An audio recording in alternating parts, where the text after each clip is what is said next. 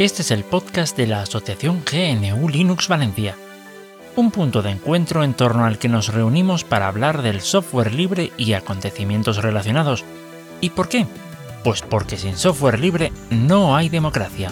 Aquest és el podcast de l'associació New Linux València, un punt de trobada entorn del qual parlem de programari lliure i tot allò relacionat, perquè sense programari lliure no hi ha democràcia.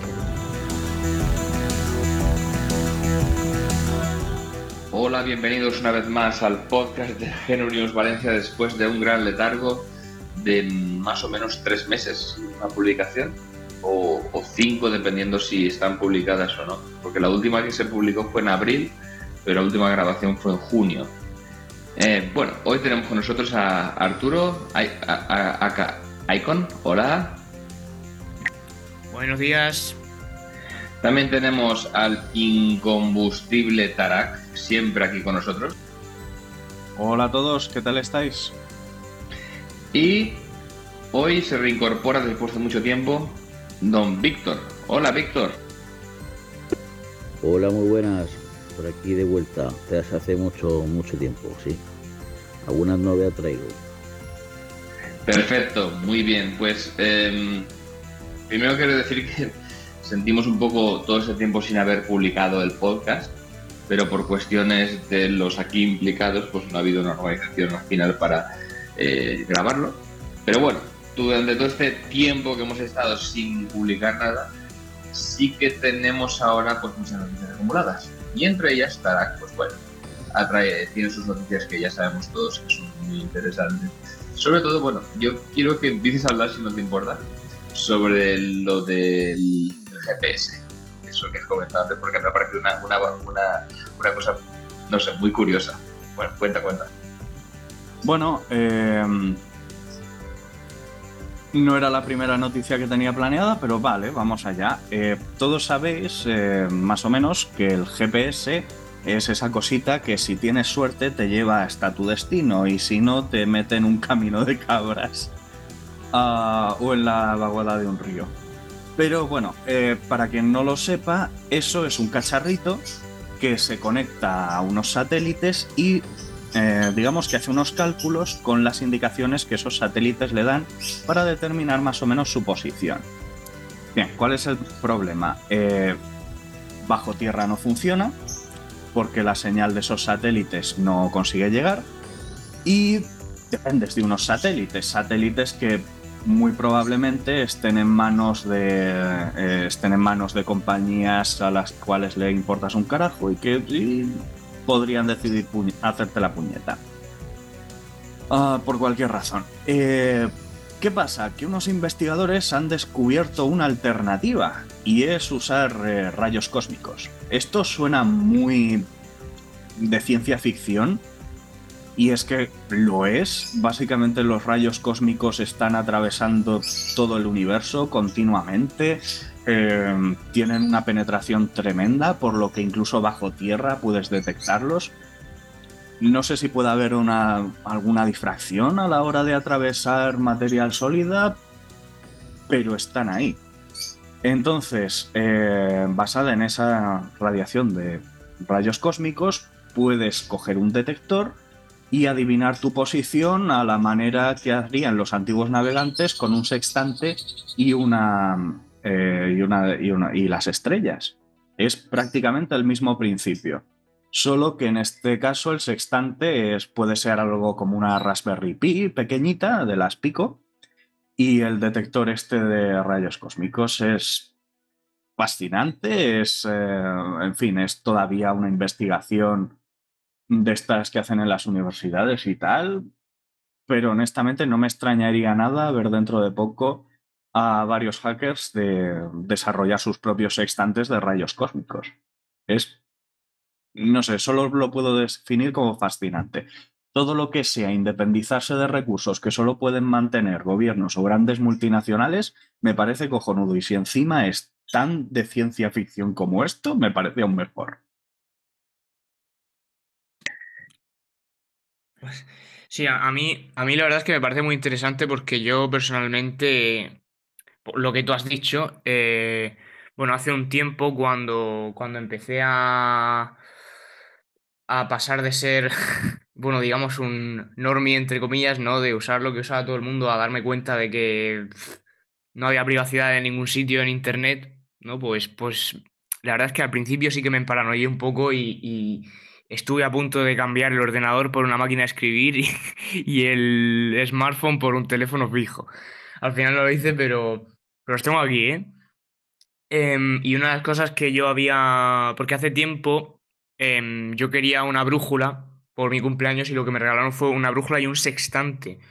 Y yo sé que el sextante se utilizaba para guiarse por, por las estrellas y para, para, calcular la latitud y la longitud. También se puede usar el sol y todo eso. Pero la verdad es que nunca he llegado a, a saber cómo se utiliza porque es un proceso un poco complicado. No sé si será igual con, con eso los rayos cósmicos, pero bueno, solo que solo tienes que medir un ángulo realmente, pero luego tienes que hacer un montón de correcciones y tal, pero pero a mí siempre me ha interesado eso precisamente por eso, porque más allá de también los satélites que, estás dependiendo de un, de un tercero, ¿no? Em, un GPS necesita dos cosas más, que necesita energía y necesita, bueno, una conexión a Internet, a esos satélites, ¿no? Y eso son cosas que, bueno, en una situación límite o en medio del monte, en muchas situaciones o escasean o directamente no los tienes. Y son cosas que muy a menudo no podemos conseguir sin un tercero de nuevo. O sea, a menos que tengas una tarifa de internet con no sé qué compañía, que tengas, bueno, una tarifa de luz y que tengas energía, ¿no? Para poder cargar el GPS o para tenerlo conectado a una fuente de alimentación, lo que sea. Con el sextante, todo lo que necesitas usar lo tienes ya. Entonces, a mí siempre me ha interesado como una alternativa al GPS para guiarse, pero aunque nunca, nunca he aprendido a usarlo, esto, desde luego, parece una, propuesta bastante interesante. A ver, a mí yo tengo un... Es que no es, eh, no es interés ni es gusto, es directamente fetichismo por las computadoras analógicas. Entonces, sí que me gustaría tener un sextante, pero em, sí que sé manejarlos. En su momento hice uno así casero, la precisión era una mierda, con perdón. Y sí, el, proceso de hacer los cálculos es complicadillo. Además, eh, si quieres que sean buenos, tienes que tener un, eh, almanaque celeste. Eh, en este caso, básicamente todos esos cálculos y el almacenaje del, del, almanaque celeste, entre comillas, almanaque celeste, se hace dentro del, se hace dentro de la Raspberry Pi Pico, que, pues bueno, consume lo que un mechero. Entonces, eh, pues eso. Es eh, un dispositivo como este debería ser relativamente sencillo. En, este, en esta versión se lo montaron a un robot eh, que pusieron a recorrer una, una, especie de laberinto bajo tierra.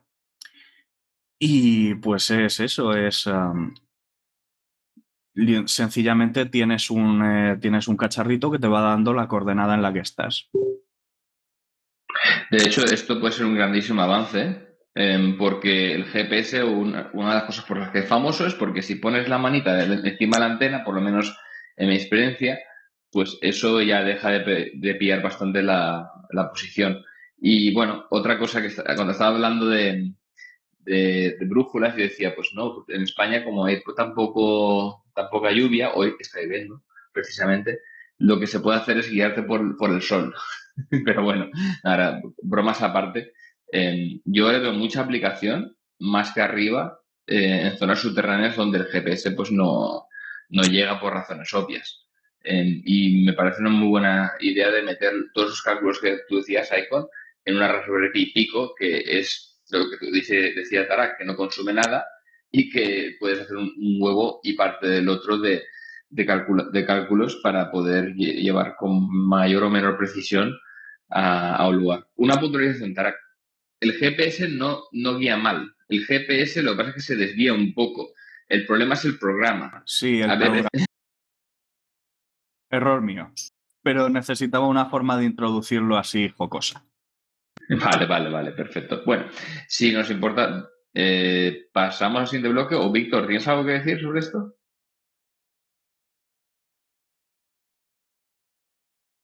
Eh, no. Perfecto, perfecto. Pues pasamos al siguiente bloque. Vale. Tarak, yo creo que tú tienes tantas, tantas noticias que al final eh, podemos comentarlas. Eh, a tu libre albedrío. ¿Qué qué? Que elija la que quieras.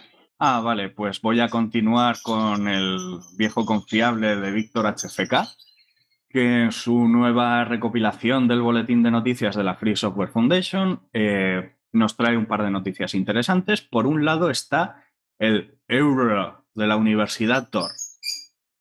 No sé ni cómo se pronuncia eso de Euro. Es E-W-R-O. Um, al parecer es una iniciativa muy interesante para que las universidades empiecen a ejecutar nodos de la red Tor en sus campus. Está bien, me gusta la idea, la apoyo. Esperemos que salga adelante, pero por si acaso, id pensando en montaros vuestro propio nodo de la red I2P, porque esa sí que no necesita nodos centralizados. Bueno, eh, bien, sí. Eh, universidades, claro. Eh, pero nodos en la universidad a mí me daría un poco de miedo. Por todo. No sé, es en Estados Unidos. No, no, eh, a nivel global, a nivel global. Uf, uf. De todas Bueno. formas, a ver, sí, eh, el nodo de la universidad puede estar comprometido, pero mientras los otros dos nodos estén, no lo estén, pues, en fin. Yo escéptico. A ver, que, que sí, puede ser una forma. A ver, es que no creo que, que las agencias eh, de inteligencia, por llamarlas de, de una forma legal, eh, mm, esto les facilite más crear nodos maliciosos. Entonces, eh, no sé, no, no, no me preocupa eso.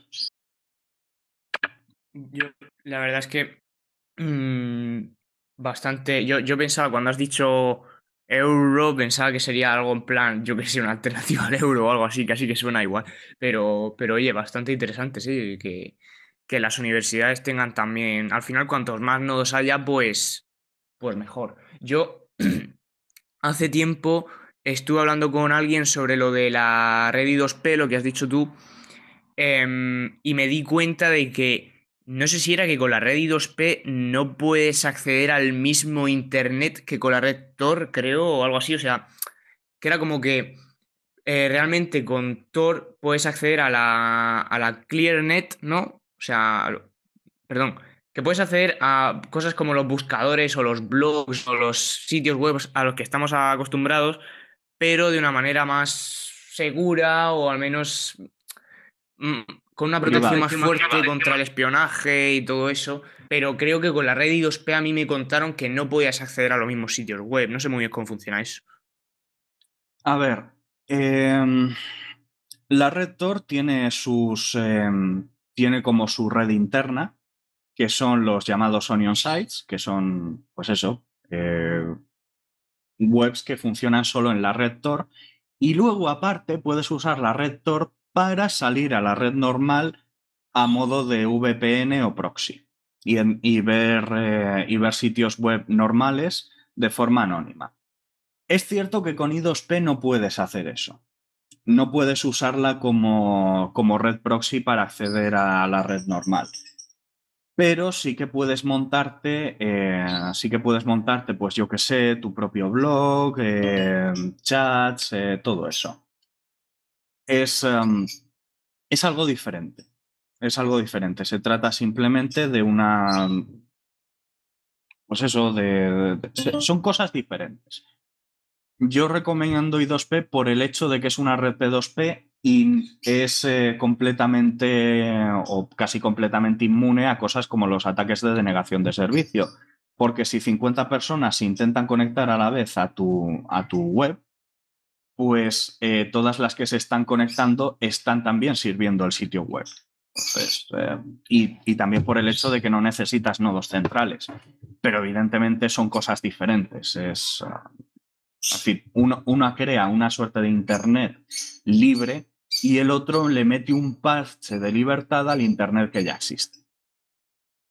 Sí, pues yo es que me supongo que será algo como lo que yo vi la propuesta esta de wifi.net, no sé si os suena, que es una especie de... No es un internet, sino que es una red local, bueno, yo creo que vi el mapa y está más o menos por el Mediterráneo aquí en España, pero es básicamente una, una red, al final, bueno, al final Internet es una red mundial de miles de millones de ordenadores conectados entre sí por cable. Y wifi.net es una especie de internet aparte, es una red local de un montón de ordenadores, y entonces sería algo así, ¿no? No sé si desde ahí puedes salir al internet normal, pero lo que sí sé es que creo que es una red pues local, ¿no? Ahí tú puedes visitar pues lo que haya dentro de esa red. Sí, sí, pues, pues, en como- Wi-Fi como net- ellos te- Perdón. En Wi-Fi Net sí que puedes eh, salir al internet normal. Lo que pasa es que en principio debería de irte un poquito más lento que visitar los servicios de, mm, de la. ¿Cómo se llaman estos? Eh, yo qué sé, de, mm, de Wi-Fi Net. Que a mí hace, hace tiempo me. Pues lo, lo digo por eso. Me lo dijeron porque me, me contaron que, que I2P, en lo que se refiere a seguridad, que bueno, que, que Tor tiene algunos fallos que, que I2P no sufre de ellos. Entonces que.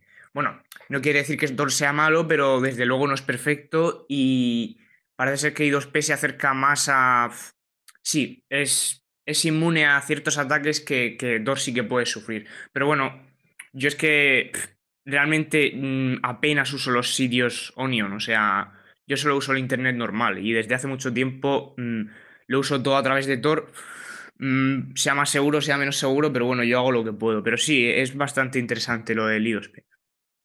Básicamente eh, considera que en una red Tor, eh, para, eh, para comprometer tu navegación, hay que controlar el nodo de entrada y el nodo de salida. Eh, y luego, aparte, pues al no ser P2P, es sensible a los ataques de denegación de servicio.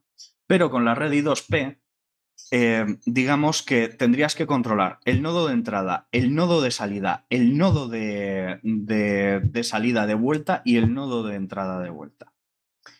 ¿Por qué funciona esto? Porque Tor envía, eh, la, envía la información por, por el mismo, por el mismo salto de, de, de nodos y la recibe por, eh, y la recibe por, ese mismo, eh, por ese mismo camino. Pero I2P la envía por un camino y la recibe por un camino distinto. Y además, pues lo mencionado de que es P2P.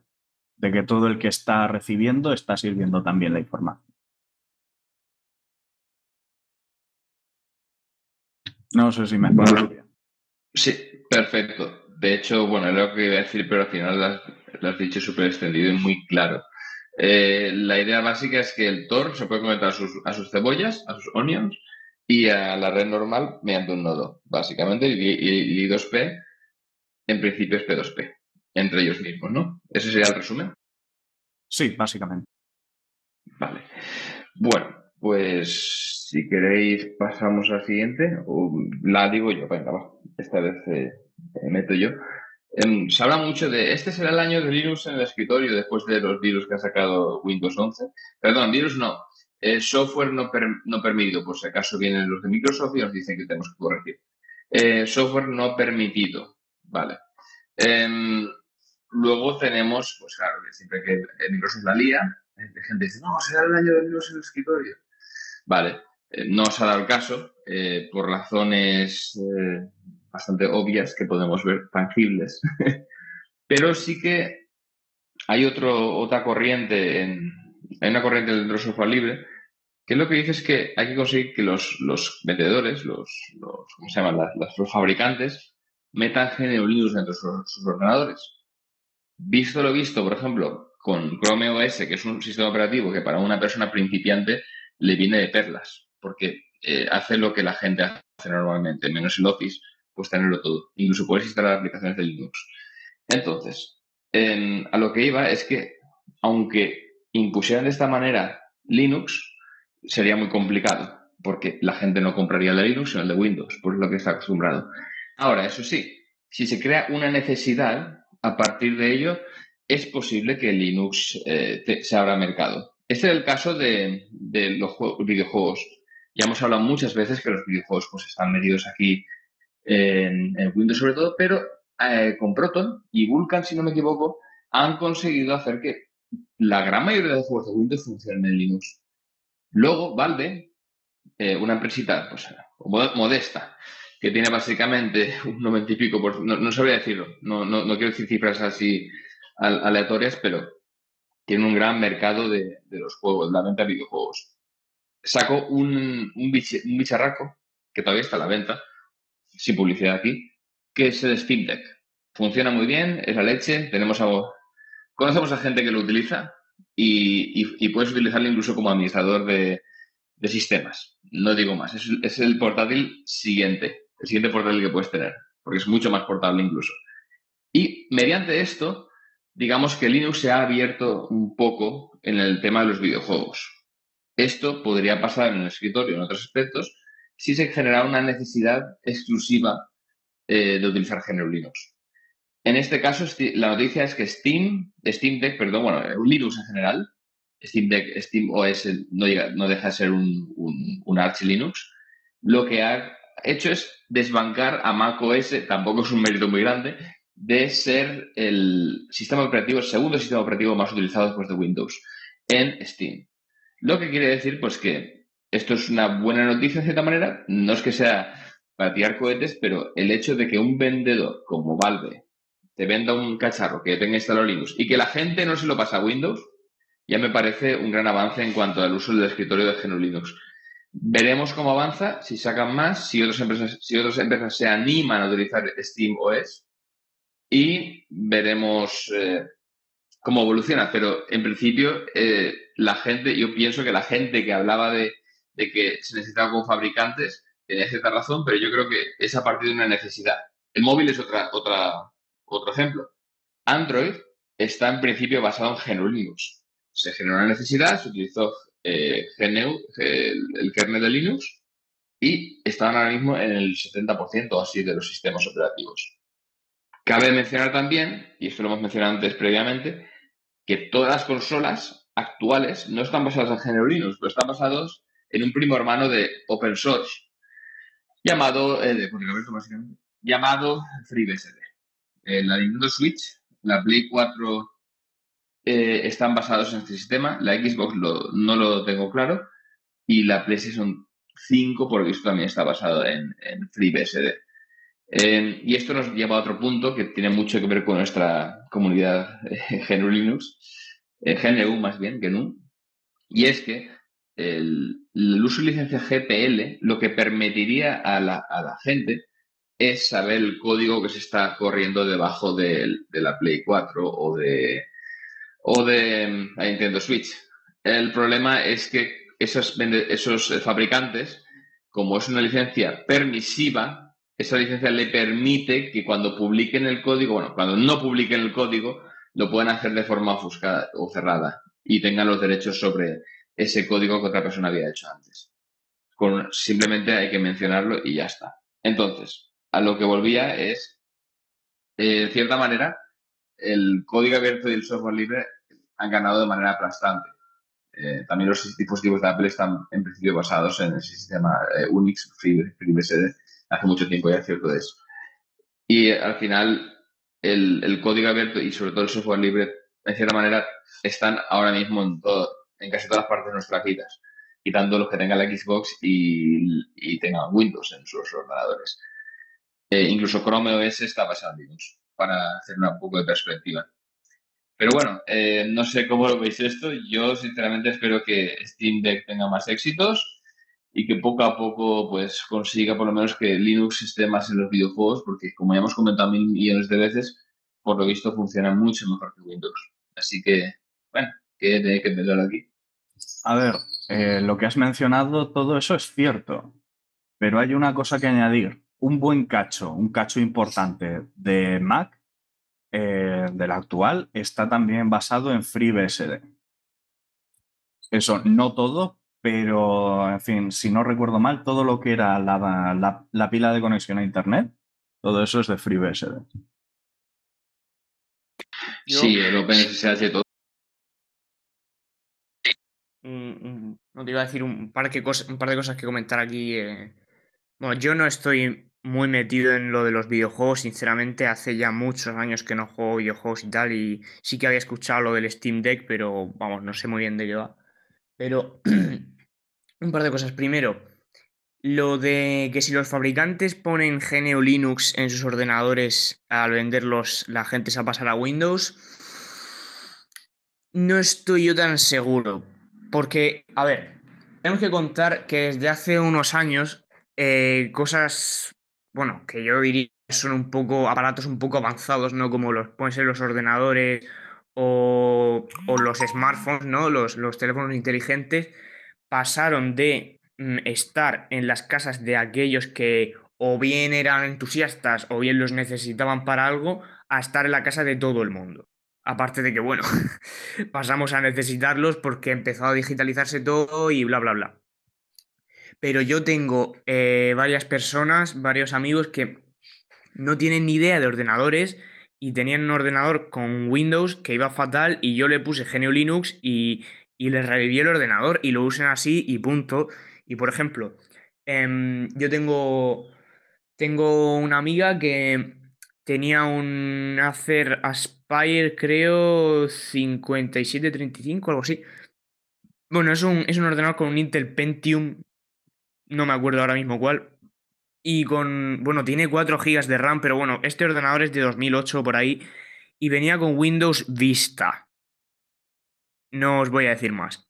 Bueno, sí, o sea, el ordenador era, era imposible usarlo. Y lo, mejor es que cada vez que lo encendía se abría Chrome y ponía no responde y ya está. Y se quedaba ahí, no, no lo podías cerrar y bueno, era, era horrible.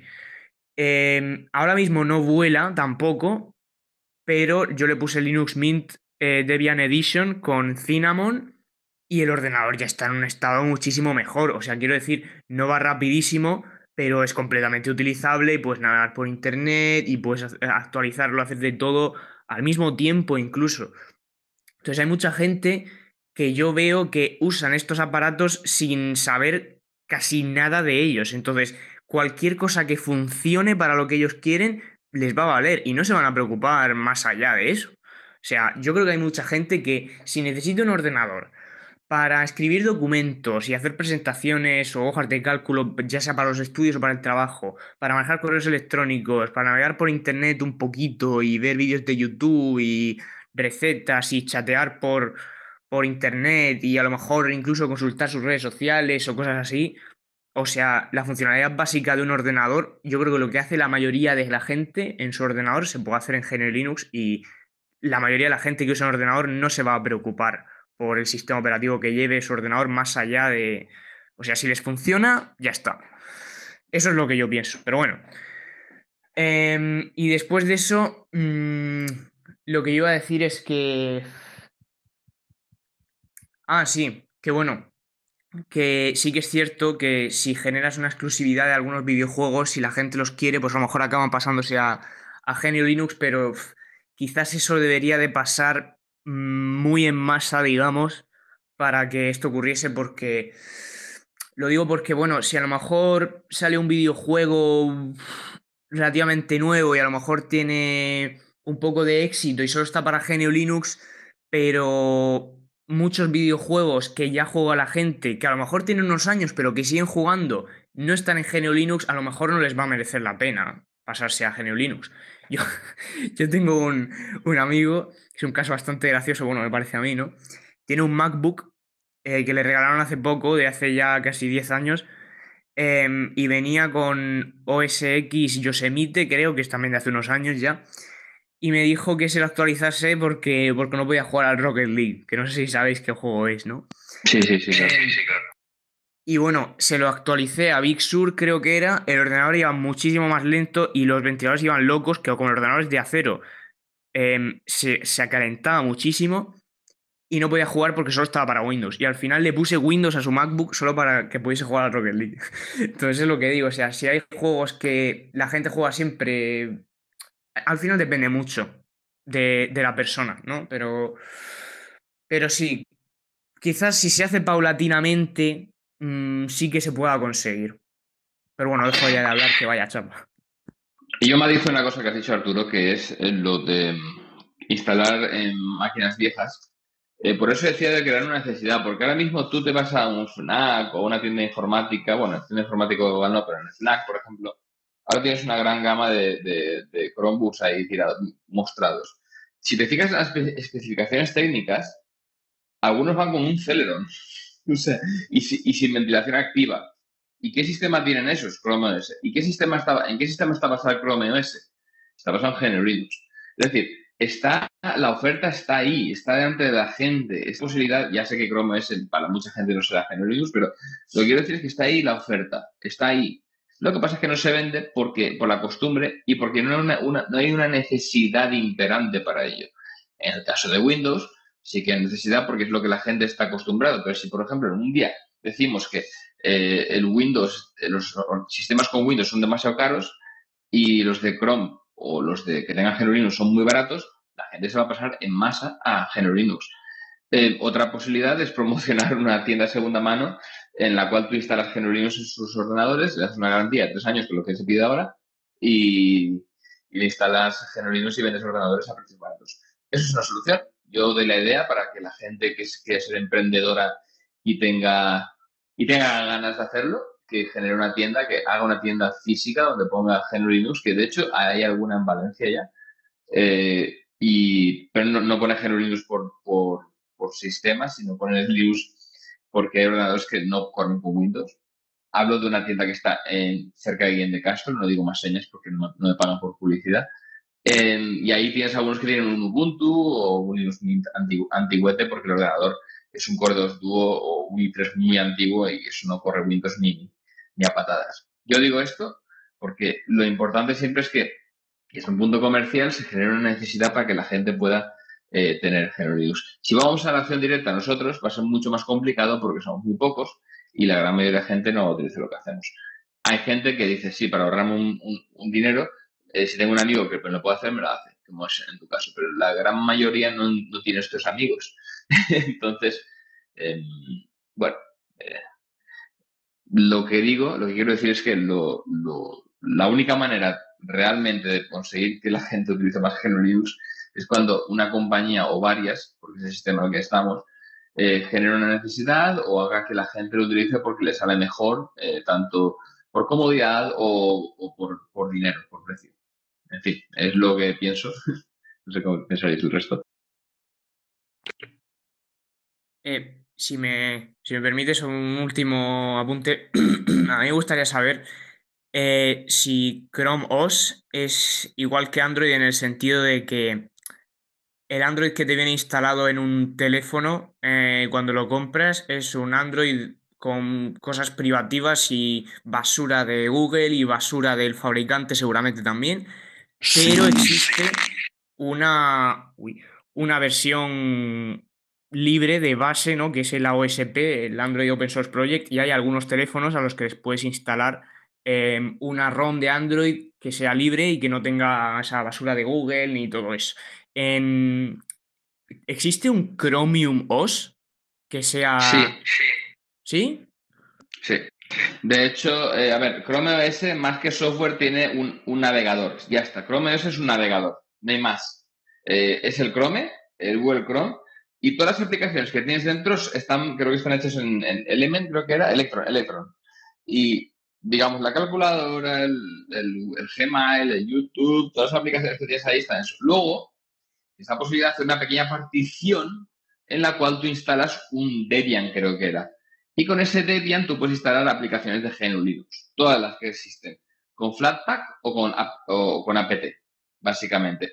Existe Chromium OS, que es lo mismo, pero basado en Chromium. Eh, todo el sistema operativo es Chromium, en vez de Chrome, eh, si eso es lo que preguntabas. Y el, núcleo está basado en Linux, el, el núcleo de Linux, el kernel. Vale, sí. Es que yo conozco los, los Chromebooks porque en mi, en mi antiguo colegio, en el primer, el primer curso, en el 2021, después del confinamiento y tal, nos dieron la opción de, en vez de tener libros, tener Chromebooks. Yo me quedé con mis libros, no me toques mis libros, pero hay mucha gente que se compró un Chromebook. Pero lo digo por eso, porque, bueno, viniendo de Google, sabiendo que muchos de sus productos privativos tienen una base libre menos conocida, digo, no sé, a lo mejor hay, sí que había escuchado que estaba basado en, Linux y que, y que a lo mejor se puede instalar un sistema operativo, digamos, GNU Linux completo de, los que conocemos, Y bueno, si alguno de mis amigos que ya se han ido de ese colegio me dejan su Chromebook, a lo mejor puedo, puedo experimentar, pero bueno, eso está por ver. Hay un problema con el Chromebook, ya te lo digo yo, que para instalar el GNU Linux eh, han, han quitado el sudo. Es decir, tú pones tu Chromebook en modo desarrollador y se ha encargado el comando del sudo. Es decir, tú no tienes eh, privilegios. Han metido el sudo en, un, en una sandbox y, no, tienes, no, tienes, privilegios para moverla.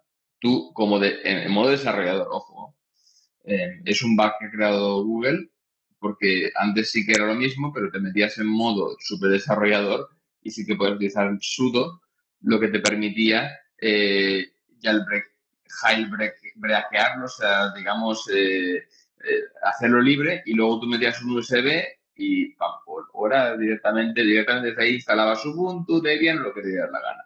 Y tenías en tu ordenador eh, un sistema Linux.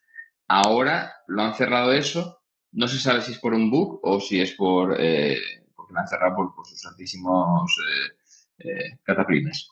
En fin, bueno, si queréis, pasamos al siguiente. Eh, Tarak, siga, por favor. Pues quisiera hablar de. Antes se ha mencionado la GPL que funciona y cómo, eh, en fin, los colegas del entorno BSD ven continuamente su trabajo convertido en versiones privativas y a ellos les llegan, pues, Donaciones del calibre de... Sabemos que son de entre 5 y 25 pavos. Esto no es coña. Entre los donantes al proyecto FreeBSD está Apple y está en el, uh, y está en el rango de los que donan entre 5 y 25 dólares. Después de facturar, vete a saber cuánto, eso.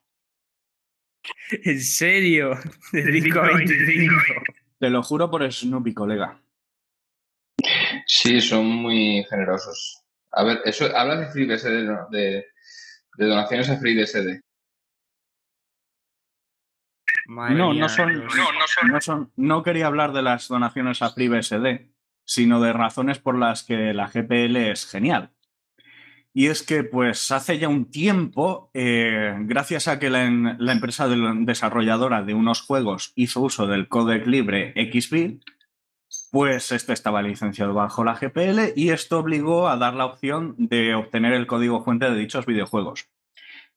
La forma de distribución fue curiosa, porque eh, lo que hacían era que tú les enviabas un correo solicitando un DVD que, era que iba a precio de coste más gastos de envío.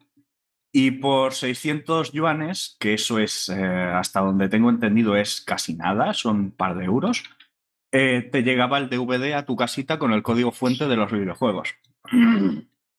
Perdón. Estos videojuegos fueron eh, Tiars to Tiara, Kusari y To Heart 2. Y bueno, um, ahí está. Quien quiera puede, puede acceder a la noticia que le enlazaremos y al GitHub donde uno de los que se pilló el DVD pues subió el código fuente porque es GPL, viva. Por cierto, esto también actúa como respuesta a aquellos que dicen, pero si yo convierto algo en GPL, estoy obligado a publicar en Internet el código fuente. No. Puedes sencillamente decirle a los que lo compran, mira, aquí tienes este DVD con los, con los binarios y este DVD con el código fuente. Y si, esa, y si esa empresa para la cual has desarrollado un programa en GPL no quiere publicarlo, no lo publica. Y si tú tampoco quieres publicarlo, no lo publicas. Pero en, en un futuro, si esa empresa, si tu, si tu empresa cierra y esa empresa necesita añadir modificaciones, pues puede hacerlo. Y no te encuentras como pasa ahora, que hay un montón de empresas que las pasan reputas porque se encuentran con que los programas de, los cuales depende todo el negocio son privativos y no pueden meterles parches de seguridad, no pueden añadirles nuevas características, etcétera, etcétera, etcétera, etcétera. Y una cosa, eh, y perdonad mi ignorancia, pero es, es, un tema que es que nunca he llegado a pillarlo. A lo mejor sería mejor dejarlo para otro podcast, pero, o sea, consiguieron hacer ¿Consiguieron hacer dinero con un software basado en la GPL? O... Sí, sí, sí, sí. Eh, esos juegos se vendieron una barbaridad. De hecho, curiosamente, el juego Te Astutiara eh, tuvo un anime no fue universalmente aclamado, pero yo le tengo bastante cariño a ese anime porque fue de los primeros que me vi. Y, bueno, y es una saga que luego ha tenido otros juegos. Em, sí, ganaron pasta, porque la mayoría de la gente lo que quiere es comprar un juego, eh, instalarlo y jugarlo. Y preferentemente, si no tiene que descargar eh, actualizaciones de día cero durante dos o tres horas, pues tanto mejor. Y si el videojuego no está eh, roto, no te lo venden roto a un precio de 70 pavos, mejor. También hay que decir una cosa. Eh, lo, que ven, lo que está bajo GPL es el software. Todo lo que son los modelos, la música, eh, los, los scripts de misiones, todo eso, todo lo que no es código fuente, todo lo que no es el programa en sí, sino los datos de juego, es libre. Eh, perdón, es, eh, es, privativo. Es un poco en la misma, en la misma línea que Doom, ¿vale? Eh, los juegos originales, Doom 1, 2, Heretic, Exen, todos esos, el motor es libre, es completamente libre, pero si quieres jugarlos, o metes un reemplazo libre de todas esas texturas, mapas y demás, o coges el videojuego original e instalas esos datos lo mismo pasa ahora mismo, por ejemplo, con Morrowind de los Elder Scrolls. Ahora mismo hay un proyecto que es eh, para hacer funcionar Morrowind y más adelante también Fallout 3, New Vegas, potencialmente incluso Oblivion. pero necesitas los datos originales del juego. Entonces sí, se puede hacer, eh, se puede hacer dinero con software libre. De hecho, ahora mismo toda la comunidad de modding de, Morrowind eh, está haciendo sus mods para Open Morrowind. Porque. Ah, y una cosa. Eh, algo que se lleva intentando desde siempre, que es hacer un Elder Scrolls multijugador para poder jugarte las misioncitas con colegas y tal, eh, se ha intentado en el Morrowind original, en el Oblivion, en el Skyrim. Llega Open Morrowind y en, eh, y en un par de años de desarrollo ya hay un fork que permite jugar en multijugador con tus colegas. Yo solo digo que el software libre, lejos de quitar posibilidades de ganar dinero, las incrementa. Porque la gente puede desarrollar más sobre tu producto y básicamente hay más, eh, hay más incentivos para comprarlo, porque sabes que siempre lo podrás jugar, porque sabes que, eh, que incluso otros pueden desarrollar sus propios productos que funcionen en base al tuyo. Y, pero nada, eh, seguimos con la tontería. ¿Y qué queréis que comente ahora? Cosa, ¿Queréis que comente más cosas de juegos, de programación? Y pensando. Antes de, antes de tirar para adelante, perdón por interrumpir, Quería hablar, de, de, las donaciones que se hacen a proyectos FreeBSD por parte de empresas pequeñitas, como puede ser Cisco, que hace una donación entre 50 y 99 dólares, Apple, que se está desangrando por FreeBSD con una donación de entre 250 y 499, dólares. Luego tenemos eh, otra empresa pues muy modesta, que está en sus inicios y que hace un gran sacrificio, que es Google, Incorporated que hace una donación de 500 a 999 euros. Y ya aquí Netflix, vamos, se está arruinando. Eh, está pagando entre 1.000 y 5.000 dólares eh, como, donan, como em, empresas que hacen donación a FreeBSD. Y luego ya entre las grandes, a ver si me pilla la conexión y puedo hacer esto, pero bueno, ya tenéis en el link que pondremos por ahí. ARM sí que hace una donación de 50.000 a 100.000 euros, dólares, dólares, perdón. Y BlackBerry y Microsoft, por ejemplo, están donando entre 10.000 y 25.000 dólares, lo cual no es mucho, pero sorprende que Microsoft esté donando de la magnitud de, casi de más de 10 veces de lo que está donando Apple con todo lo que se beneficia el uno y el otro sobre FreeBSD. Pero bueno, eh, en la descripción tendréis el enlace y, podéis ver qué aplicaciones, quién dona más dinero, pero el proyecto eh, FreeBSD tiene de momento en donaciones 322.000 euros, dólares, perdón, que no es mucho, la verdad. Para ser un proyecto tan mastodóntico, no es mucho. Pero bueno, eh, ahora si quieres, eh, ¿cuál, ¿cuál elegirías de fecha tal? Yo diría juegos, ¿no? ¿Qué pensáis? Yo creo, creo que Víctor quería hablar. Sí, muchas cosas comentaría, pero bueno, eh, vamos a ver, para cambiar un poco de tercio y abrir un pequeño paréntesis. Eh, seguramente todos utilizamos ratón. En, en los escritorios Linux hay ratones que dan unas funciones extra. Yo, bueno, os invito a que vuestro ratón eh, os fijéis si tiene dos marcas a la derecha y a la izquierda de, del scroll.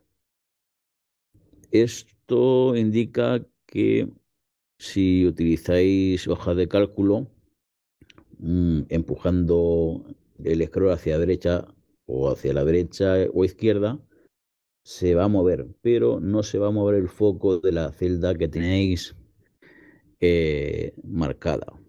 Esto está bien, se puede hacer otras formas, se puede desplazar, pero son eh, pues agilizar el trabajo.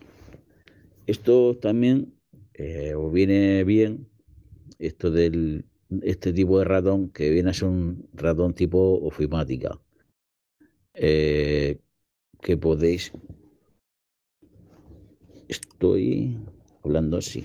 Es que pensaba que había muteado el, el audio. Eh, ¿Me escucháis? Sí, perfectamente. Sí, perfectamente. Vale. Bueno, eh, también estos ratones tienen una gran ventaja que cuando maximizamos, pero dándolo con el, con el scroll, presionando como si fuese un botón o el botón de la derecha, las ventanas suelen maximizarse en vertical o en vertical. Aparte del, normal, el habitual, el habitual botón de la izquierda. En los escritorios Linux suele funcionar. En Genome 3 o Genome 4 ya no funciona, porque son tan elementales, tan minimalistas que van quitando funciones. Eso. Bueno, no cuento más, descanso y después contaré un poquito más sobre las actualizaciones de varios programas que se están actualizando de nuestro día a día. Perfecto, perfecto, Víctor. Yo quería, Yo quería- eh, una cosa sobre, una última cosa sobre lo que ha dicho eh, Darak de la, de la GPL y tal, y es que yo personalmente como, como fanático que soy de los teléfonos antiguos, eh, a, nuestra comunidad no, no, no hay cosa que nos pueda joder más que, que algo esté bajo una licencia privativa, porque somos gente que nos gustan, pues eso, los teléfonos antiguos y los, los cacharros antiguos y está muy bien pues coger un cacharro antiguo y darle una nueva vida o, o hacer pues bueno, pues lo que te dé la gana con él y mira, aunque yo mm, de base incluso en un, en un producto que no esté aún eh, descontinuado eh, estaría muy bien y tiene todo el sentido del mundo que le pongan una licencia libre el fabricante o el desarrollador. em, si tú tienes un producto que lo has matado ya, tío, ¿por qué no liberas el código fuente, aunque sea, y, y nos dejas un poco de- de margen? Es que, por ejemplo, em, yo, por una cosa que ocurrió hace mucho tiempo, estoy, estoy baneado del grupo oficial de Telegram de Windows Phone, entonces no sé muy bien cómo va el desarrollo de aplicaciones en esa comunidad, pero yo creo que está bastante, bastante muerto. Y es que Windows Phone es privativo y está completamente cerrado, es que no puedes hacer nada con él. Y lleva años ya sin, sin actualizaciones y sin nada. Y esto realmente pasa aquí, pero es que pasa sobre todo cuanto más retrocedes en el tiempo. Yo ahora que hace poco me compré un, un teléfono antiguo, otro más, y este lleva, fíjate, lleva J2Me, que no sé si sabéis lo que es, que es eh, Java Platform 2 Micro Edition, y esto es una plataforma que se ejecutaba en muchos móviles eh, en la década de los 2000. No son smartphones, sino que son, bueno, en inglés les dicen feature phones. Son como un intermedio entre un teléfono súper básico y un smartphone. Son teléfonos que no tienen la potencia ni la capacidad de un smartphone, pero que pueden hacer la mayoría de cosas que, que la mayoría de gente necesita, ¿no? Pero ya no aquí, también en los smartphones de esta época mm, no podías hacer cosas que podemos hacer hoy a veces, como desbloquear el bootloader y cambiarle el sistema operativo o ponerle una versión distinta o... antes todo estaba tan cerrado y si todo esto fuese libre y realmente pudiésemos, yo no sé programar. Por ahora. Que sabría, pues, pues eso, mm, podríamos hacer muchas más cosas y sacarle mucho más provecho a todo esto que se está convirtiendo en basura electrónica, en los cajones y en las papeleras de muchos países. Pues estoy de acuerdo. Respecto a que te banearan de un foro de Windows, pues ¿qué quieres que te diga? Eso es como que te bloquee las Naciones Unidas o la Unión Europea o el Fondo Monetario Internacional en Twitter. Es, es un logro. Es una medalla. Es una medalla. Hombre, ya, pero es que no es un, no es un foro en plan, yo qué sé, el, foro de Microsoft, ¿sabes? Es un grupo hecho por entusiastas de Windows Phone. Es una comunidad de gente, de usuarios, ¿sabes? Que hacen cosas en la plataforma, no es de la propia empresa. No dejes que, la realidad te, arruine un buen chiste. Perdón. Perdón. Me olvido de que se acopla. Pues eso, no dejes que la realidad te arruine un buen chiste. Yo la verdad es que pienso que si te toca, eh, si te van en un grupo de esos, es todo, lo que dice tal, todo el logro, pero quería decir una cosa sobre Windows Phone, que es, bueno, ya lo hemos hablado alguna vez por aquí, que desgraciadamente es un sistema operativo que era muy intuitivo y funcionaba bastante bien.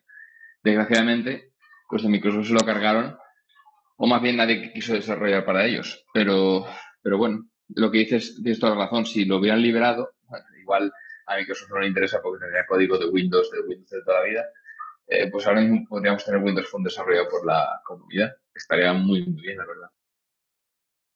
Sí, porque mm, Microsoft ahí fue como el, pico de, de, ser unos pringados. O sea, yo no digo, hay muchos sistemas operativos que intentaron triunfar en esa época de, de cuando Android y iOS tomaron el mercado y se cargaron a todo lo demás eh, y que fallaron también, pero Microsoft en concreto tenían un sistema operativo muy bueno en algunos aspectos y que era muy atractivo para los usuarios, pero eh, vamos, o sea, es que literalmente lo, asesinaron lentamente. Fueron ellos que no, supieron cómo, cómo fomentar el desarrollo de aplicaciones ni cómo hacer muchas cosas. Dejaron el sistema operativo sin apenas funciones en muchas cosas. No tuvimos un, gestor de archivos hasta cinco años después, unas tonterías que... Y mira, lo peor de todas es la primera, el Windows Phone 7, que yo tengo un móvil con Windows Phone 7 que no hay método para desbloquearlo a día de hoy e instalar aplicaciones externas que no seas de la tienda que, mm, por supuesto, está muerta. Y bueno, pues lo único que puedes hacer es pues lo que queda, ¿no? La calculadora, el calendario, la cámara, ese tipo de cosas. No se puede hacer nada más con el móvil. Y, es una pena realmente. ¿Queréis que hable de Boro? Vale. Pues está diseñando impresoras. Ah, no, espera, Boron, Boron. Ah, qué malo, tío. Venga, va, sigue. Pues nada, eh, volviendo al tema de hacer pasta con diseños libres, si os parece, eh, resulta que me encontré con un, eh, con un proyecto hace un tiempo muy interesante que básicamente es es un proyecto para diseñar impresoras 3D, ¿vale? Y no precisamente malas, eh, según la comunidad son bastante decentes. abren los planos y luego quien sea que quiera fabricarlas, o ya sea como kit o ensambladas, las vende. Entonces es muy interesante porque las empresas que están, eh, las empresas que se benefician de eso dicen, coño, quiero cada vez mejores impresoras o me voy a quedar atrás comparado con otras con otros grupos? Pues aportan desarrollo, eh, también, eh, yo qué sé, corrección de errores, mejoran el firmware y tal. Sí que es cierto que hay algunos em, fabricantes chinos que, que, la comunidad está bastante cabreada con ellos porque venden kits muy baratos, pero no aportan nada de nada a la comunidad. Entonces,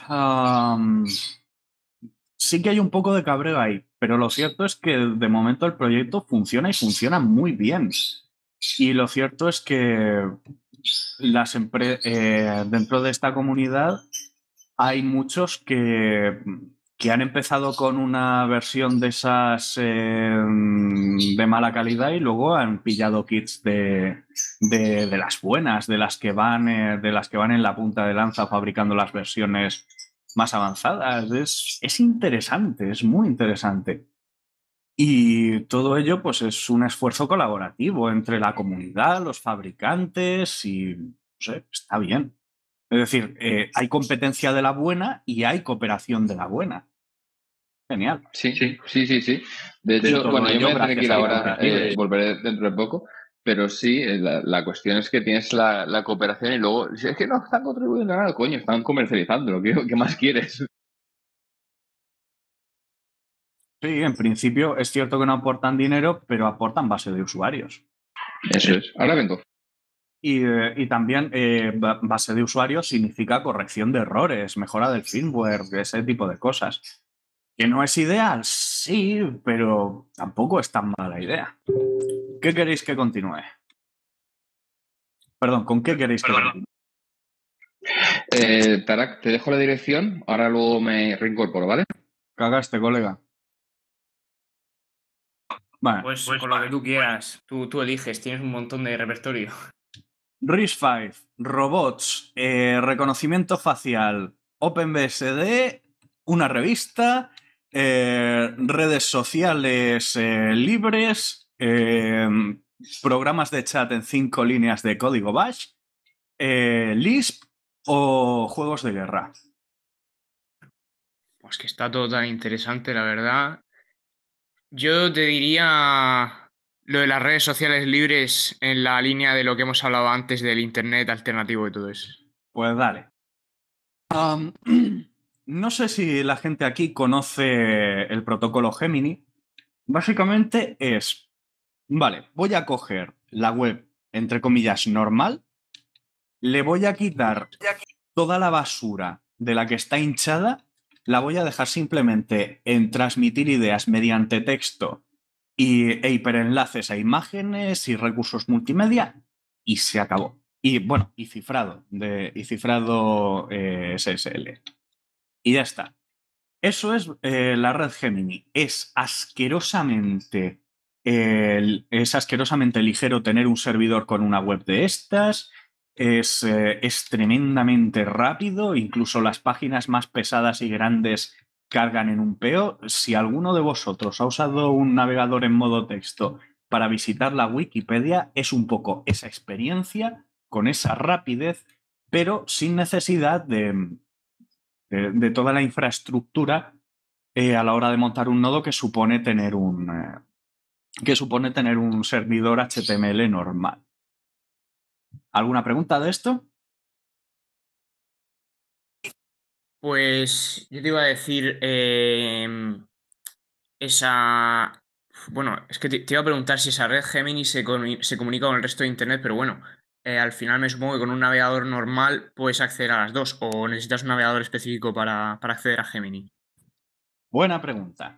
A ver, hay navegadores específicos que básicamente eh, existen porque, porque son muy fáciles de programar y lo más importante porque eh, te quitas todo el peso extra de soporte para JavaScript y todo eso. Pero si quieres acceder mediante Firefox o Chromium o, Chromium, o lo que sea, eh, te, instalas un, te instalas una extensión y con esa extensión ya puedes visitar sitios Gemini.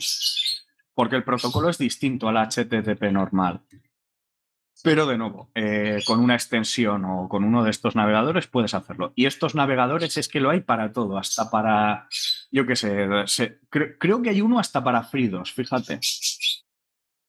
Ostras, qué, interesante. Sí, sí, así de ligero. así de pensar que hay gente que quiere hacer una página web y se la hace con, yo qué sé, blogger. yo lo he pensado muchas veces, no. Ahora mismo no es que tenga ningún interés eh, en concreto en hacerme una página web para mí, pero parece ser eh, cuanto más tiempo pasa, que más opciones hay, mejores son, Porque además yo tengo... em, a mí me gusta todo lo que puedo alojar yo mismo y hay mucha gente que utiliza un VPS, pero al final como el VPS también te lo ofrece un tercero, a mí me gusta alojar en mi propio hardware y mi propio hardware no es precisamente puntero. Tengo una Raspberry Pi 3B Plus, creo que es, de hace ya unos cuantos años y tiene un giga de RAM y no sé ni qué procesador lleva. De momento está alojando un servidor de XMPP que va bastante bien y no está, no está consumiendo en total, creo que va sobre el orden del 35% de la RAM, va bastante bien. O sea que con un servidor web como el de Gemini, que pudiese hacer una, una página que alojase yo y que consumiese poco, la verdad es que me vendría de perlas para el- el servidor que tengo. Pues probablemente de ese, de ese giga de RAM para montar un servidor Gemini te sobren 720 megas o algo así. En fin, sí, es, es, es ridículo lo ligero que es el protocolo. Y eh, si lo que quieres transmitir no es, ¿cómo decirlo? Algo, muy, algo que pueda viajar en abierto, hay otro protocolo llamado eh, Gopher, que, que normalmente un navegador que soporta Gemini soporta Gopher, que es exactamente lo mismo, solo que eh, sin el cifrado. Ah, la información viajaría en abierto. Esa es la, esa es la principal diferencia. Eh, si alguno que sepa en profundidad de esto probablemente quiera golpearme muy fuerte, pero para simplificar, eh, esa sería la situación. Y bueno, eh, aquí, hay un, eh, aquí hay un hombre que pues ha decidido llevar el protocolo Gemini a su, a su, ¿cómo decirlo? Al extremo, eh, exprimirle todo el jugo posible y se ha creado una pequeña red social, en principio es solo texto, y pues bueno, es también como una forma de interconectar las distintas cápsulas de Gemini, que son los, eh, los distintos sitios web. Es interesante, si alguno eh, navegó por, eh, por yo que sé, por Neocities antes de, antes de que apareciera antes de que apareciera Google y cuando Yahoo era un dolor de muelas de usar, pues esto se parece bastante a eso mezclado con un poco de Facebook, podría decir, no sé. Es toda una experiencia y bueno, a mí me gusta bastante. Así que para quien quiera saber más, ahí vais a tener el enlace a la a la ahí, al proyecto que se llama Station, la red social para Gemini, y al blog de Víctor HCK donde explica al respecto. Así que disfrutadlo.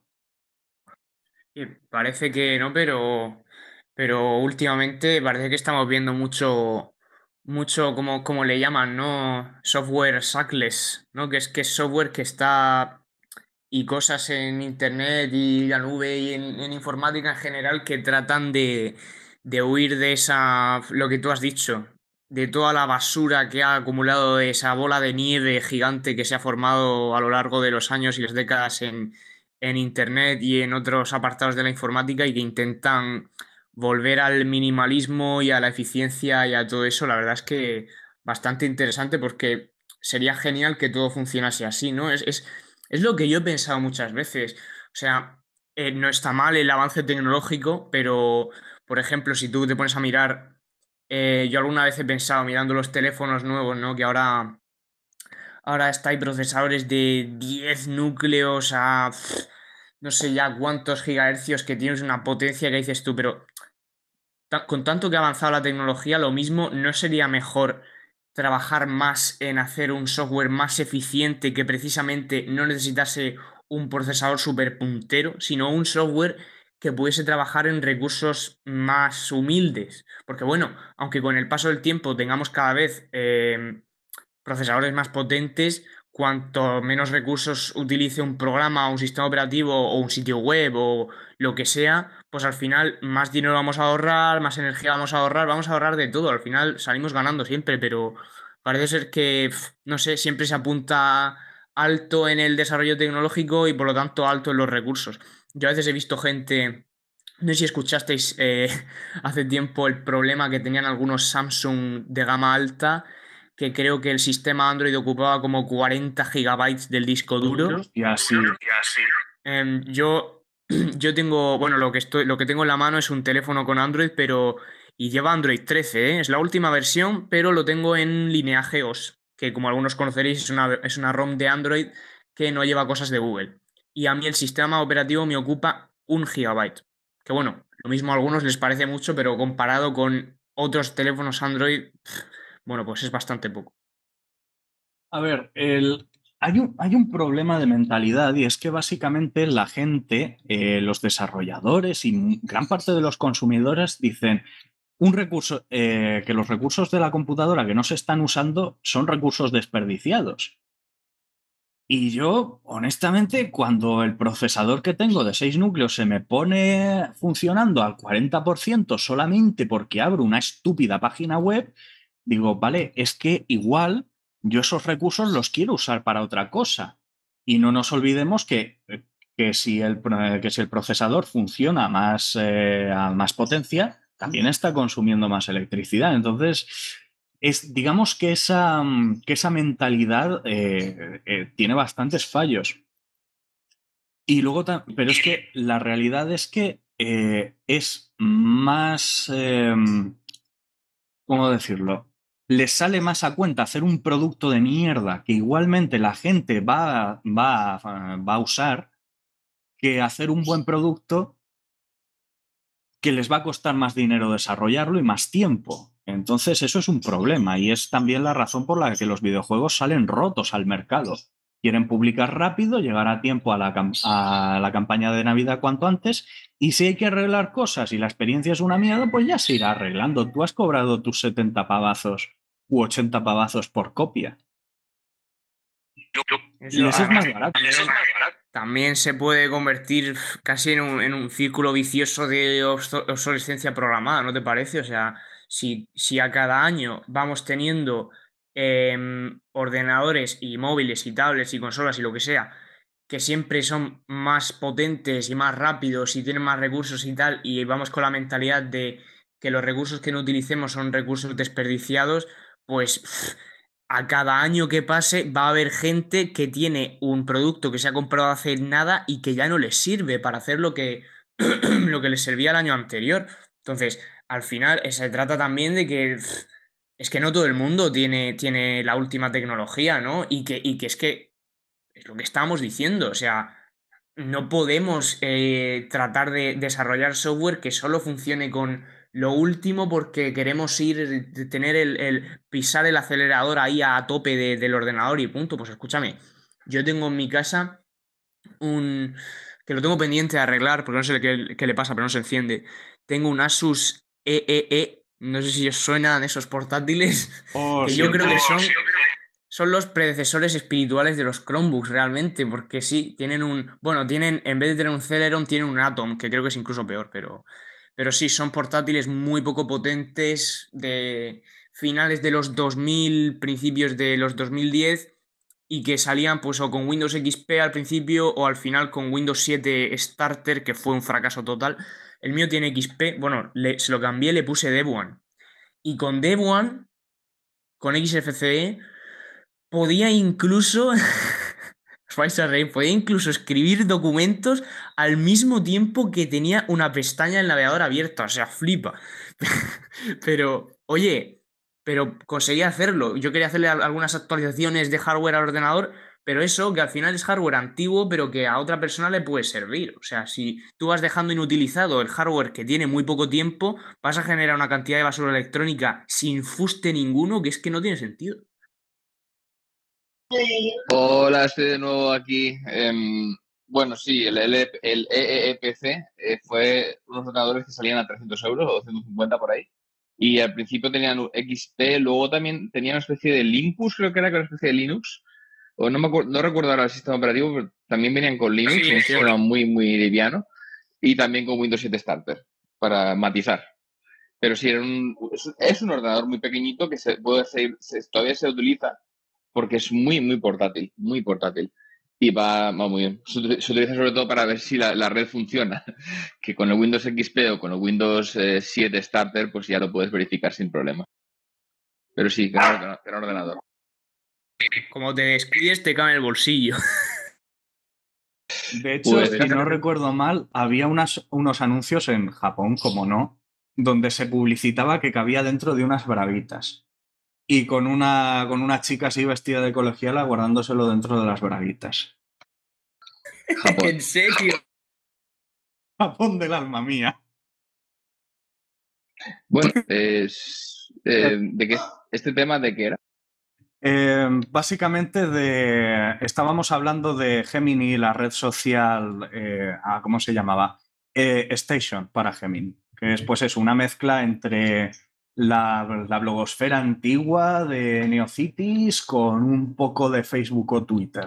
Es, a mí me mola mucho.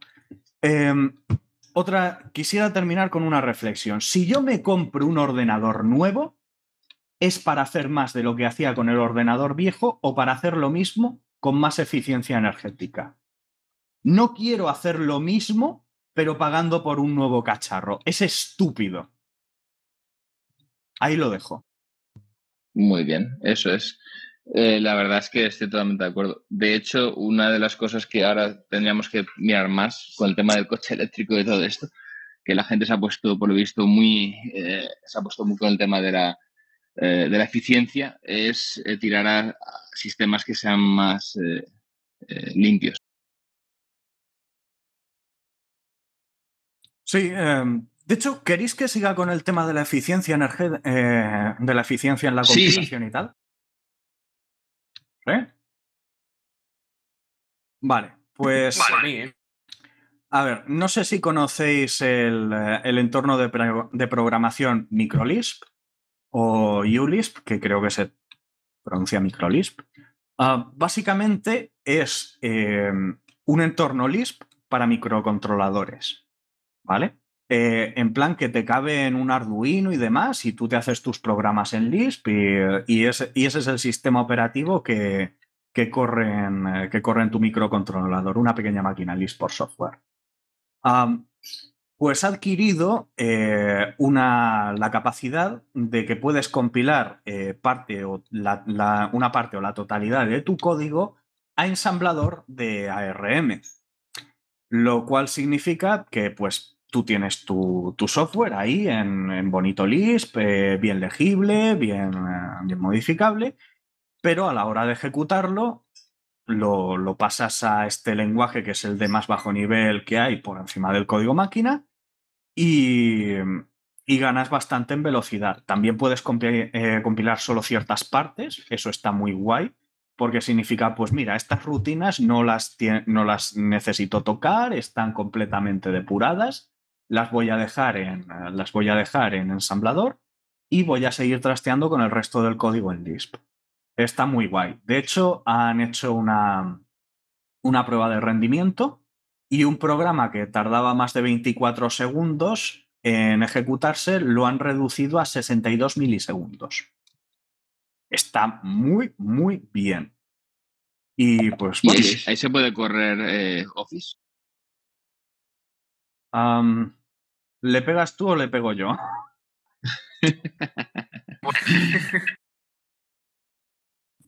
Y pues bueno, ahí está. Es de nuevo un, eh, un software que avanza hacia poder hacer más con lo mismo. Y si te compras un microcontrolador más potente, no te va a servir para hacer exactamente lo mismo que hacías con estos, pero pagando un nuevo hardware. No, no, no, no, no. Te va a servir para hacer más, más rápido y con más eficiencia. Y ese es el camino que deberíamos seguir, coño. De hecho, hay un chiste que decía em, que, que era, que era ridículo porque la, la industria del software no había avanzado prácticamente nada en los últimos años. Y decía uno, oye, oye, te estás pasando, estás, eh, estás echando por tierra los, eh, los arduos esfuerzos de la industria del software por negar varias órdenes de magnitud en el incremento de la potencia del hardware. Ahí lo dejo. Sí, totalmente de acuerdo. De hecho, es un tema muy recurrente en este podcast, el tema de, de, de ignorar la, la eficiencia. Y al final, también, bueno, Cuando me toque. Eh, sí, lo que iba a decir es que, bueno, eh, lo de siempre que eh, aún hay un montón de... Que, que ya no, aparte también en los países desarrollados, pero en los países en vías de desarrollo, ya hemos visto, no solo en la industria informática, sino en incluso la industria científica, cosas como gente que yo una vez escuché un hombre que creo que fabricó una especie de microscopio light, que era como de cartón y era plegable y era algo pues mucho más asequible para los colegios e institutos de, por ejemplo, África, yo que sé. Pero es que muchas veces por lo que estábamos diciendo, si así seguimos haciendo software que no funciona en los, en los ordenadores más antiguos, en mi instituto mismamente, eh, lo que estabas hablando tú antes, Alejandro, del el Core 2 Duo que no corre Windows ni a patas, pues todos los ordenadores que tenemos en mi instituto son un Core 2 Duo con 2 GB de RAM y lo que tenemos es XP. Eso es lo que tenemos. Porque a mí me dijo el profesor, yo le pregunté, le dije, oye, ¿y se puede saber por qué no les ponéis GNU Linux, que puedes hacer cosas mmm, con navegadores mucho más nuevos y no... Porque muchas veces tenemos problemas para meteros en tal sitio web y a lo mejor no se puede abrir porque como es Windows, pues tenemos versiones muy desactualizadas de los navegadores. Y me dijo que es que, bueno, había programas que necesitaba para programar en no sé qué entornos y tal, que solo estaban en Windows, entonces se tenían que quedar con el XP. Vamos, que sí, o sea, es, es inexorable. Tarde o temprano se van a pasar todos a, al, al, Ubuntu de la región de Murcia, que, que, sí que lo llevan algunos ordenadores, pero no lo llevan todos. Porque vamos, el XP ya seguir arrastrándolo más, la verdad es que cuesta. Eh, Víctor, ¿quieres decir algo antes? decir algo antes? Eh, bueno, va, va, pasando el tiempo y la verdad es que no, no corto la conversación. Bueno, en, en, temas de eficiencia, a mí me sorprende mmm, programas de... Eh, a, decir que Víctor está ahora mismo desde un móvil y tiene un problema con el, el Mumble. Entonces, por eso ha habido tanta complicación y ha podido intervenir tan poco. Esperemos que en un futuro puedas intervenir más. Muy bien, Víctor.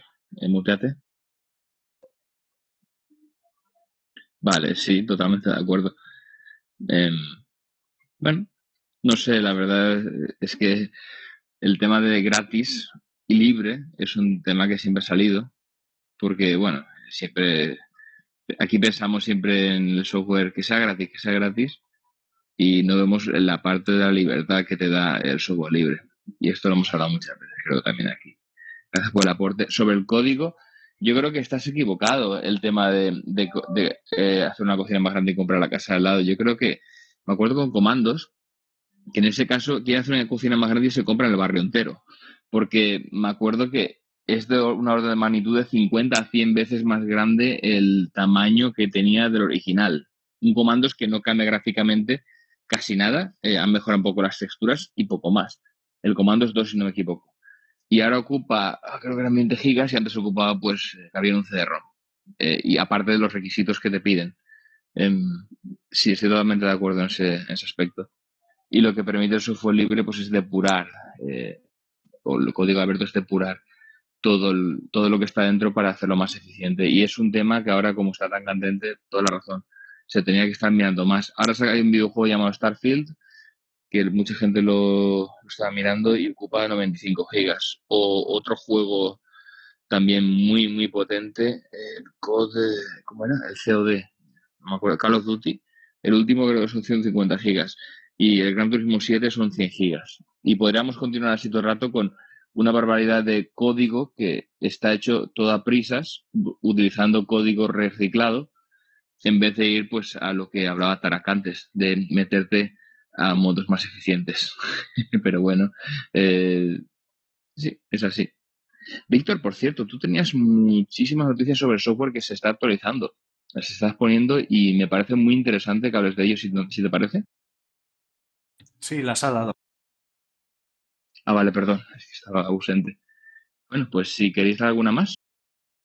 Ah, pues si queréis, yo os doy la lista de las que me quedan. Y ya vamos cerrando. Sí.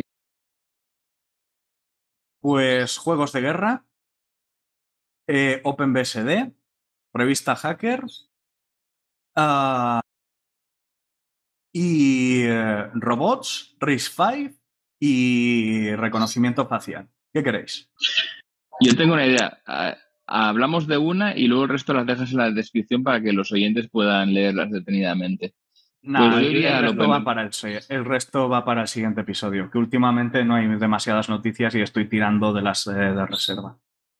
De acuerdo, pues yo, yo no sé qué pensáis Arturo y Víctor, pero yo tiraría al OpenBSD porque es lo más cercanito. Sí, BSD está que arde hoy, ¿eh? Víctor, ¿qué piensas? No,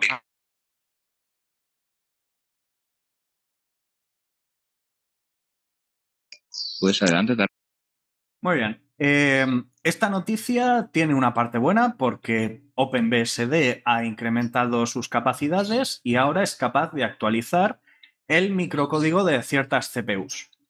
La mala noticia es que son CPUs AMD. ¿Y por qué eso es una mala noticia? Porque al contrario que las CPUs de Intel, que tienen el Management Engine en una memoria externa, las CPUs AMD tienen su versión del Intel Management Engine, la gran puerta trasera por hardware, implementada en el propio silicio de la CPU, por lo que nunca jamás será posible desactivarlas de verdad. Esa es la noticia. Ahora puedes actualizar el microcódigo de las CPUs AMD desde el mismo OpenBSD sin necesidad de abrir el ordenador, ni, ni conectar pinzas, ni soldar cables, ni pollas en vinagre. Disfruta. Muy interesante. Bueno, eh, ¿qué pensáis, chicos? Pues el.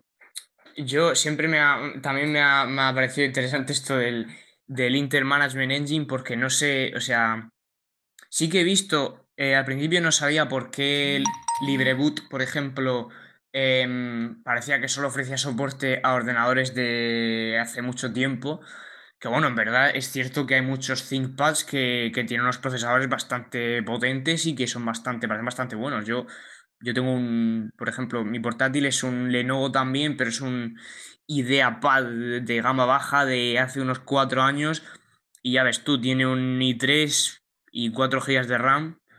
Y hay, hay veces que, que la gente se ríe cuando os digo eso, pero oye, lleva Debian y, y vamos, va que chuta. O sea, venía con Windows 10, iba fatal, pero ahora va muy bien con GNU Linux. Pero bueno, eh, eso del Intel Management Engine, yo alguna vez he buscado si, si había alguna manera de desactivarlo, de, de, de vadear esa puerta trasera, pero he visto que parece ser que es muy difícil, si no imposible, en muchos casos, porque porque hay funciones básicas de, de encendido del ordenador y de cosas así que, que necesitan el, el Intel Management Engine y, que te cargas funciones básicas del ordenador si, si te cargas eh, esa cosa en concreto.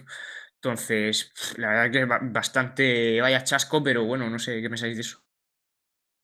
A ver, no es que lo necesiten, eh, es que están eh, diseñados para no hacerlo sin.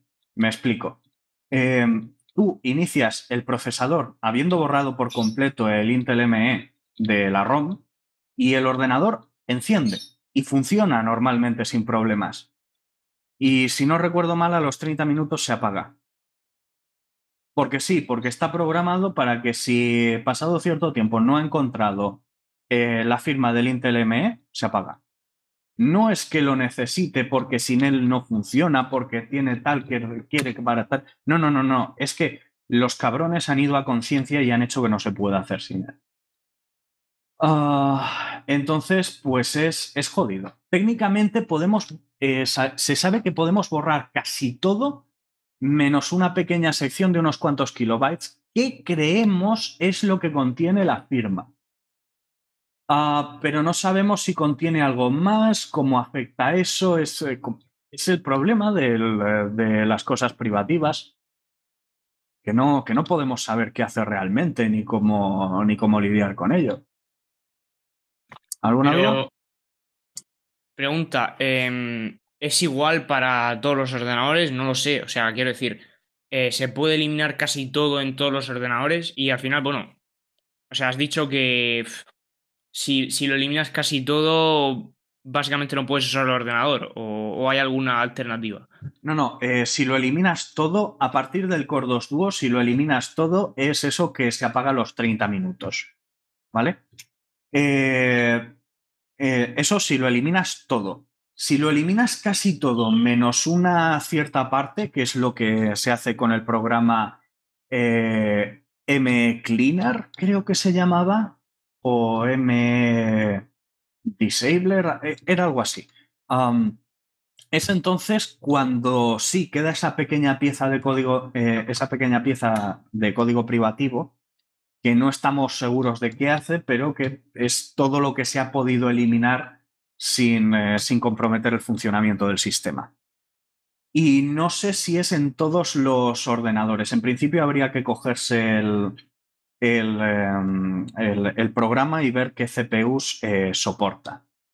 Y hasta que por lo visto es M a M Cleaner, vale. ¿Y para el de AMD hay alguna solución, Tarak? No, no la hay. Es que es algo que está, eh, que está grabado en el propio silicio del procesador. No es un microcódigo externo que reacciona con ciertas rutinas del procesador. No, no, es el, está escrito en el propio cableado del procesador. Es, es literalmente como un pedazo de ROM dentro del propio procesador, pero, ROM eh, grabada en el silicio, en la propia fundición del, chip. Entonces, claro, esa es la rabia que le tengo a los procesadores AMD y, a y, a los ordenadores que montan procesadores AMD. Les tengo, la, les tengo la guerra declarada por eso. Porque los procesadores Intel en el futuro puedes eh, llegar a deshabilitarlos de alguna forma, con ingeniería inversa, vete a saber cómo, con estos no. Y bueno, está. Por lo menos hacen buenas gráficas y tienen un stack eh, gráfico libre bastante decente. Pero gráficas AMD bien, procesadores AMD bu. Bueno, anotado esto para, futuro, para futuras compras de la gente. Un Intel con una, con una tarjeta gráfica AMD. Nvidia, no.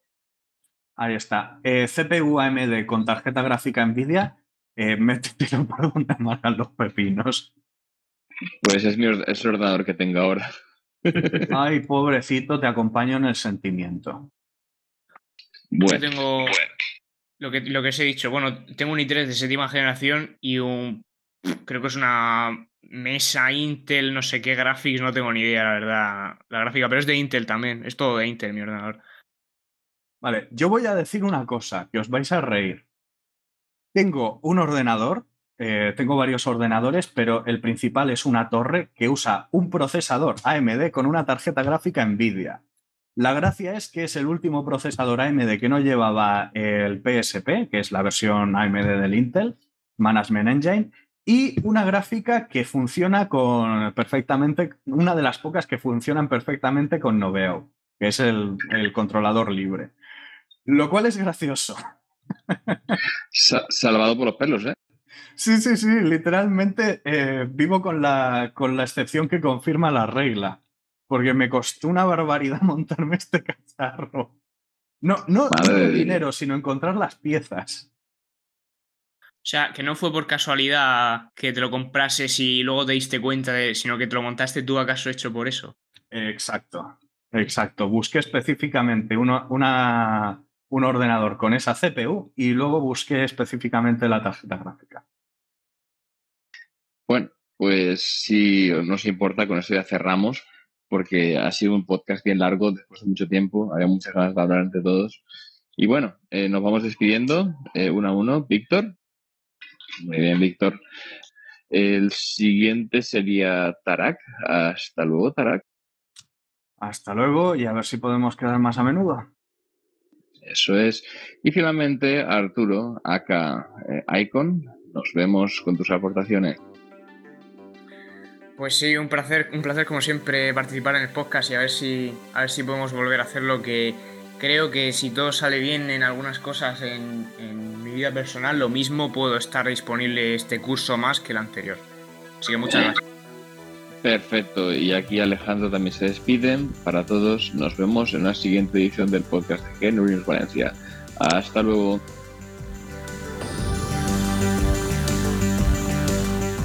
Muchas gracias por tu atenta escucha. Si quieres participar en la tertulia o hacernos llegar algún aporte, puedes ponerte en contacto con la asociación. En gnulinuxvalencia.org barra contactar tienes todas las formas de hacerlo. Te esperamos en el próximo episodio. Hasta entonces! Moltes gràcies per la teua escolta. Si vols participar, pots posar-te en contacte amb nosaltres en gnulinuxvalencia.org barra contactar. T'esperem en el pròxim episodi. Fins pronte!